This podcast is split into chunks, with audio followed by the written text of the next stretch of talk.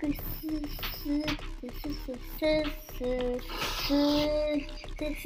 リリンリリリリンググググググググースチャチャチャチャチャチャ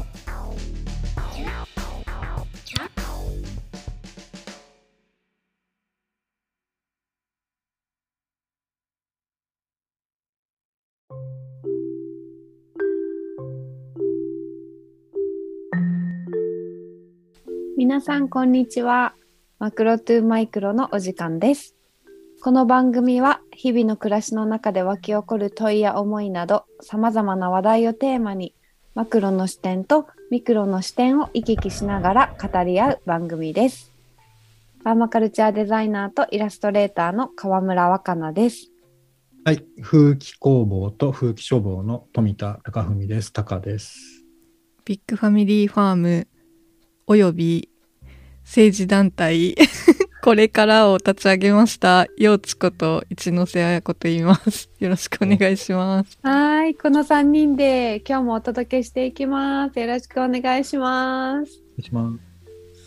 ああ、なんか幼稚のプロフィールの紹介がなんか毎回、前回もそうだったけど、なんかちょっと変化の時を感じるので、なんかそれについてもまた、はい。あの、聞いていきたいところなんですけど、はい。えっ、と、前回は、あの、私がスリーリングスと一緒に作らせてもらった、えっと、塗り絵のことをお話しさせてもらって、あの、パターンズ・イン・ネイチャーっていう、あの、大判のポストカードサイズの塗り絵が、スリーリングスのショップで発売されることになって、それにまつわる塗り絵いろいろを、あの、話させてもらっていて、あの、その一方で、まあ、えっと、今私たちが収録しているのがもう12月、もう後半に差し掛かる頃ということで、なんかね、またちょうどこのラジオを始めたのが、まあ1年ぐらい前なのかな？うんうん。なんか、その時も、なんかマクロトゥマイクロって、まあこのポッドキャスト、ラジオのタイトルになってる塗り絵を作っていったところで、なんかすごくやっぱそこから始まってまた塗り絵で、あの、同じ周期で塗り絵と何かこのラジオっていうリンクをすごい感じてて、で、なんか本当に私も結構記憶が、あの、はっきり明ではないんだけど、あれなん後ででラジオ後で発始まっ覚するね。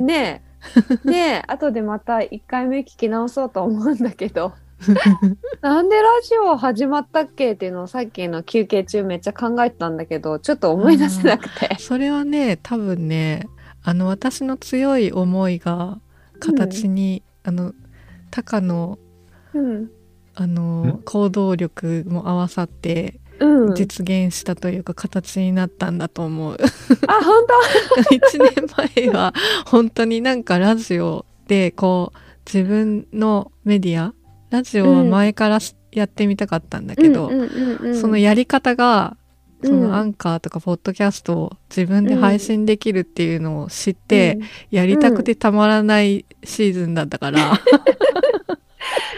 その流れもあって、今にあの至るわけですね。そうそうそう。うん。で塗り絵ができたことをまず、うん。あのみんなにこう伝えるためにラジオやってみようよって言って、うん。とりあえずやってみようが、うん。なんかもうちょっと続けられそうじゃない？って、うん。なんか手探りで続けてい,、くうちにラジオ名がマクロトゥマイクロにスッと決まり、うん。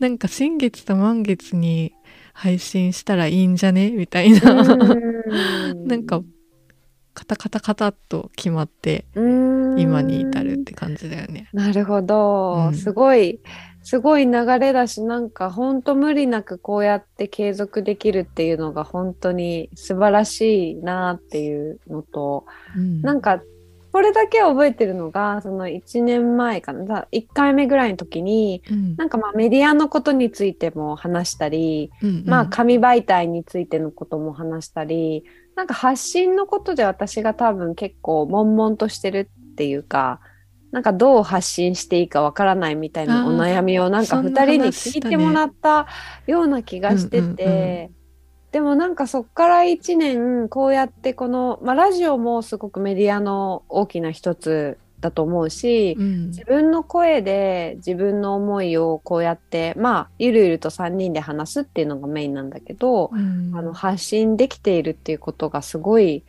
なぁと思っているしうん。なんか聞いてくれた人とかに結構フィードバックもらう中でうん。なんかすごくこうハードルがあんまり高くないっていうかまあ私が知ってる人だからっていうのもあるんだけど、うんうん。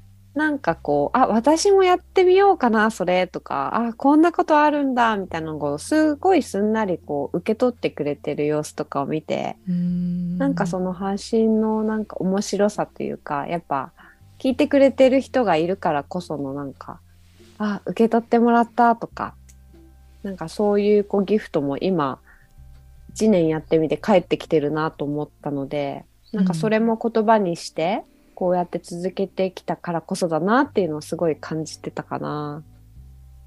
なんかラジオの配信するのもさうん。新しいコミュニケーションの作り方っていうかさうん。いいいと思うんだよね。いろんな人が、まあ私ポッドキャスト聞くの好きだからいろいろ聞くんだけど、結構いろんな人が夫婦でやってたり友達とやってたり、マジで頻繁に毎日のようにお男の子2人でうん。いろんな読んだ漫画のこととか本とか映画のこととか買った服の話とかしてる番組とかもあって、うん。うん。その話すきっかけをラジオでやるっていうのも新しいけどなんかいいよね、うん。いいよねっていう、うん。その語彙力のなさがうん。ちょっとうん。悲しいんですけど、うん、いや、いいと思います。なんかいいよねって私もすごい思う。うん。で、なんか、まあその最初なんか新聞作りとか瓦版とか、なんか自分でこう、幼稚もずっとあの発行してたものがあったりとか、うん。やっぱなんかこう、自分の手で作っていくっていうのにすごくやっぱ魅力をめっちゃ感じてて、うんうんなんか別に小さい大きいの世界じゃなくて、なんか自分の、自分で考えて、自分でこう、まあ責任を持ってっていうとちょっと重重たく聞こえるかもしれないけど、うん。でもやっぱりこう発言することに全く不安がないわけじゃないんだけど、うん。それでもなんか自分の手で世に出していくっていうプロセスが、なんかすごくこう面白いというか、うん。でそれがまた違う人を通って帰ってきた時のなんかこうフィードバックというか、うんうんうん。なんかその面白さをすごい感じてるメディアって面白いじゃんっていうのはすごいね。感じてる。メディアうん。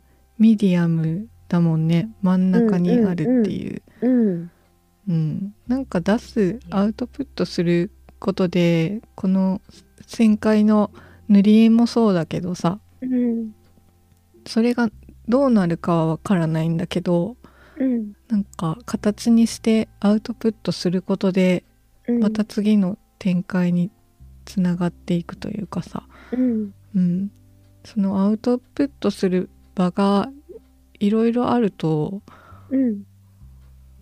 なんかすごく生きやすい世の中につながるんじゃないかなってうん。思っていて、ううん。ん。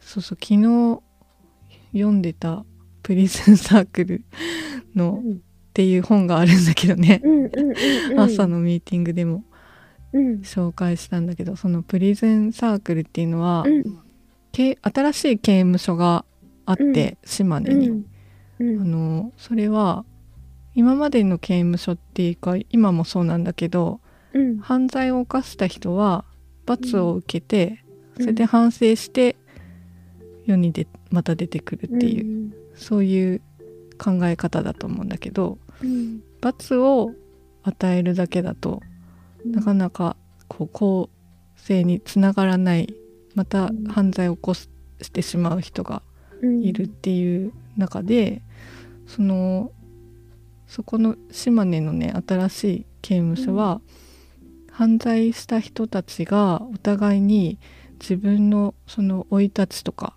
子供の頃にどんな風に育ったかとか、犯罪に、を犯した時のその状況を人に語る喋るっていうことで、あの癒していくっていうかね、うん。うん、そのただ話すっていうことがうん。やっぱりは話し慣れてない人にはすごくハードルが高くて、うん。すごいエネルギーがいるみたいなんだけども、そうだよね、うん。うん。で話せる場がなかったことでもっとこううん感情が複雑に、うん。すごく最初は寂しいって思ってただけのことが、もっともっとこうその寂しい思いがどんどん奥の奥の方に隠されていって、うん。なんか全然違う感感情になってたり感情もうん。外に出せなくなってたりっていう、うん。うん。そういうね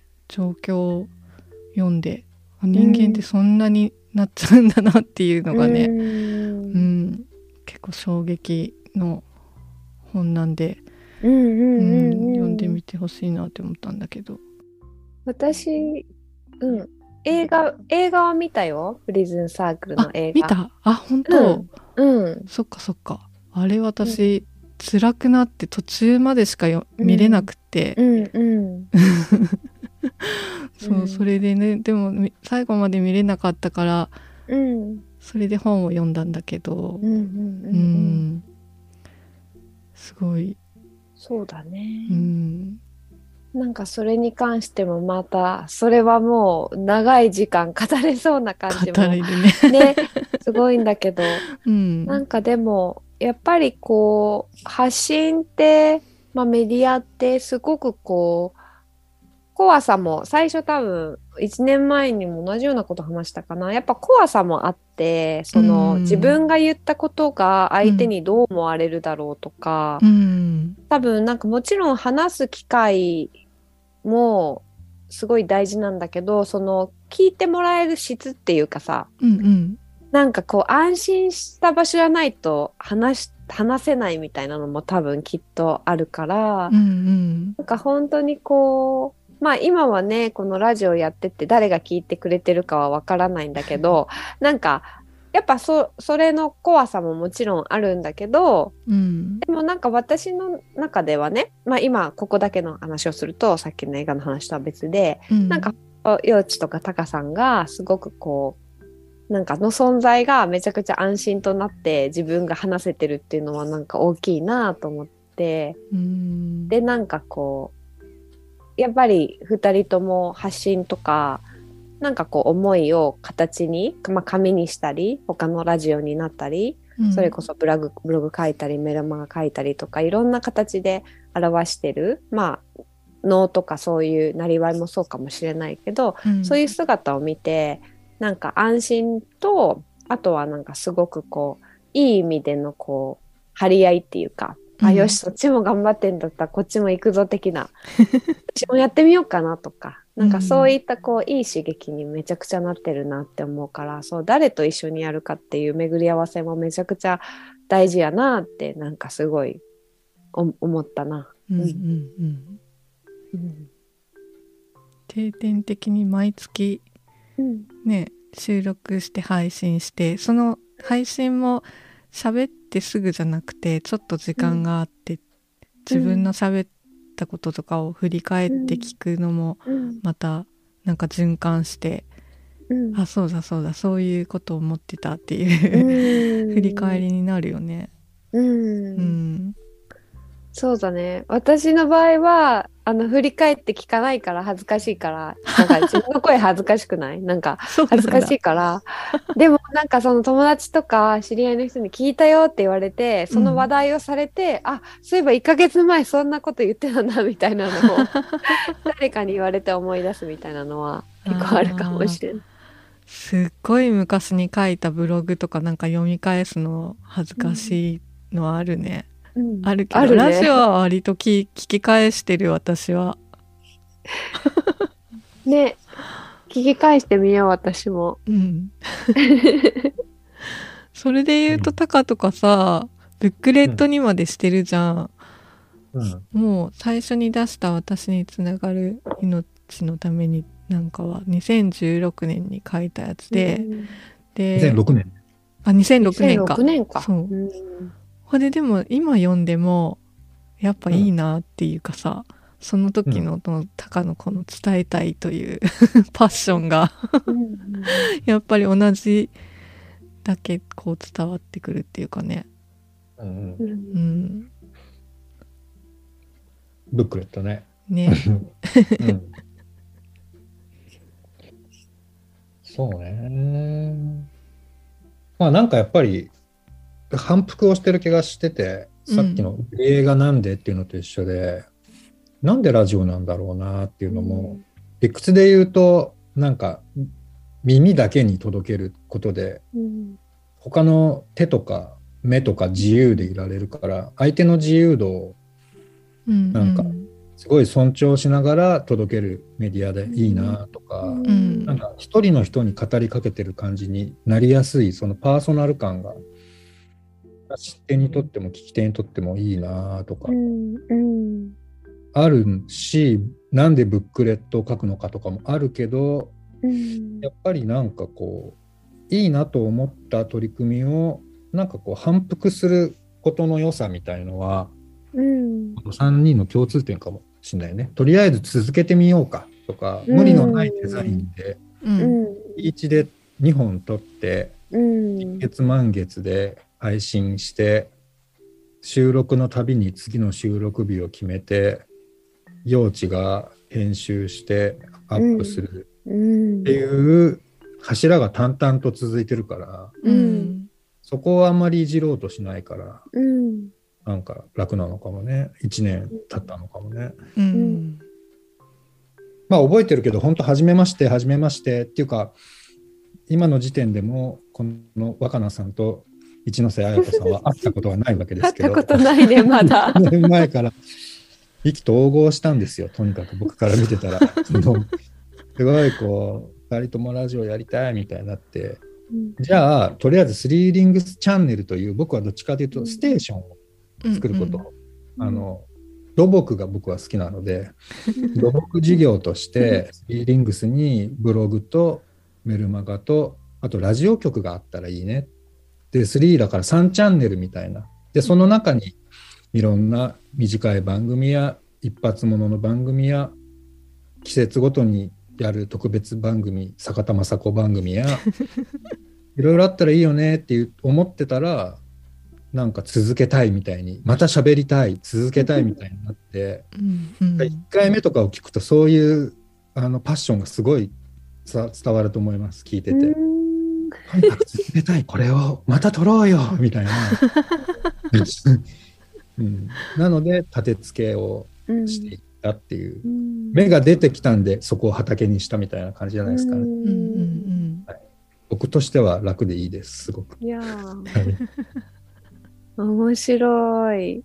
なんか、そうだね。なんか、そ、その、そのキャピキャピ、キャピキャピ感って言ったら変だけど、なんかそのなんか、もっと続けたいみたいな感覚とはまた違うこうテンションで今あるっていうのもすごくこう、畑がこなれてきたっていうかさ、なんか、うんなんか土がいい感じにこう安定してきた感がすごいあるなって今聞いてて。思っててなんか結構この3人がまあ似てるところと似てないところが多分あるのも良いんだけど、なんか価値観としてはなんかこう時間の捉え方が割と長いスパンで見てる感じが私にはすごくするんだけど。うんうんまあなんか大人になってきたっていうのもあるかもしれないけど なんか時間がかかるものを楽しむっていう感覚もすごい私私今このラジオやってて思うのがなんかすごくこう時間をかけてこれ楽しめるなっていう感覚にもう陥ってるんだよね私の中で。なんか育てていく面白さっていうか。うん。まあ継続していくことと続けていくことがすごく本当変化があったりして面白い。急激な変化は求めてなくてでもやっぱゆっくりゆっくり育てていく面白さをめっちゃ見出してる今かなってタカさんの話聞いてちょっと思った。うん。なんか、発酵違いでフェルメンテーション？う。うんんその発酵ビス、発酵3人ともやってるしう、んうんで、パーマカルチャー、フォレストガーデン、ね、自然農って言っても一年草のものを栽培してるけど世話してるのは果樹とかも、ねうんあるその多年な世界でうん。でなんか僕もやっぱり味噌作りと味噌蔵をキープするっていうのでやっぱりこう多年生のサイクルの中でベースなりわいのベースがあった上でこれをやってるからなんか土台の時間軸の中にやっぱり3年蔵蔵が安定するのに5年かなとかさ。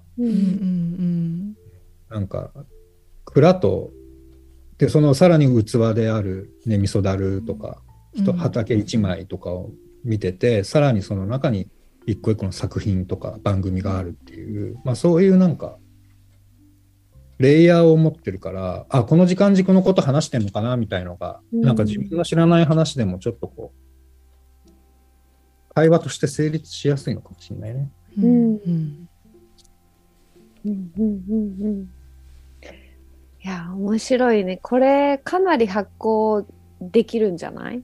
ね、このラジオ。フェルメンテーションそれともパブリッシャーうん、本当になんか10年もののあのあの味、あの、あの回みたいな。うん。なりそう1だな年前の会話を聞き返せるっていうのも面白いしね。そうだうね。ん。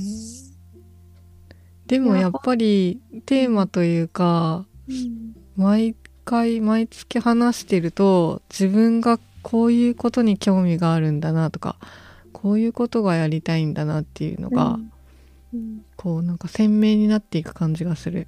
うん。うん。おのずとそうの自分が関心を持ってうん。知りたいことがうん。こう集まってくるような感じもうん。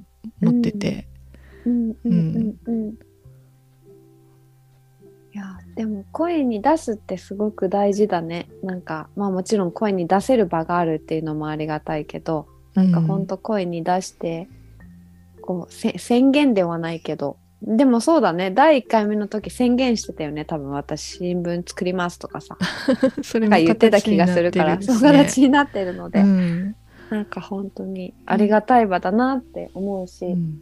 なんか、季節のうん。季節ごとの若菜さんのあのペーパーもうん。友達にプレゼントしたらなんかすっごい喜んでくれて、あ額に入れて飾ってるそうです。え嬉しい。また当時後も あのお届けできるように。結構楽しみにしてる人多いんじゃないかな。うん。嬉しうい、ん、ありがとうございます。宣言したことが形ねになって。ね いや本当にやっぱりこのそのポッドキャスト私は本当よっちとかたかさんにあの発信はお任せしているんだけどでもやっぱ誰もがこうメディアを持てる時代だからさ、うん。まあ本当手書きの紙でもいいしこういうラジオでもいいしなんかこうこれ聞いててやってみたいなっていう人もなんかぜひともこう自分の小さなメディアをいっぱいなんかみんなそれぞれが作るようになってそれが交流し合ったり発行し合ったりなんかできる時代になっていったらいいなっていうかまあまあそういうもう時代なんだけどうん。なんかそういう風にしたいなっていう気持ちです。うん。うん。ちなみに今回で第24回で、おー。うん、12ヶ月の新月満月を12回繰り返しました。うん。24だからほぼ二十四節気できてるんだな。だからその24回を地球暦の円盤にこうタイトル並べてった書き並べてったらさあさっき幼稚の言ってた自分の関心事の変化がすごい円盤でわかるよ、ね面白い。やばい。でなんか僕はすごいステーションを作りたい番組を作りたいですごいやっぱ思うのは、うん。なるべくシンプルでハードルが低くて、再現性のあるうん。デザインをうん。作ったらなるべく反復してブラッシュアップしながら反復してシンプルにやってるとなんかコピペしやすい、あなるほど。月1回取って新月満月で出せばいいんだ。うん。1回は25分ぐらいねみたいな、うん。マクロトゥーマイクロのこのデザインをテンプレにしてうん。うん。みんななんか自分なりにアレンジして私たちは二十四節気ごとに発信しようとか、うん。うん二十四節気1回休みで年12回にしようとかうんう。んなんかねあのそういうふうにフレームとしてシェアしたい感じがあるよね。うん中身も大事だけど、うん中身が育つ器作りみたいな。でその器の型を共有できれば、うん。みんなそのこういうメディア活動ができていくよなと思う。うんそこをすごい見てるね俺は。うん。うん。いやー面白いなんか本当にこのマクロトゥーマイクロがまあ私たちが話すこともそうだけどでもまあこのあり方みたいなものもなんかこれからいろんな人にお届けできるといいなっていうまた新しいや野望というかやりたいことが できましたのでまたこれからも続けていきましょはい。う。はいぜひぜひ。はい。今回も最後までお聞きいただきありがとうございました。番組への感想、質問、こんなテーマで話してほしいなどなど、info at 3rings.shop へ皆さんからのお便りもお待ちしております。ではまた次回、新月にお会いしましょう。今日もありがとうございました。ありがとうございました。突然ですが、お知らせです。スリーリングスでは、小弓のすすめオンライン読書会を企画しています。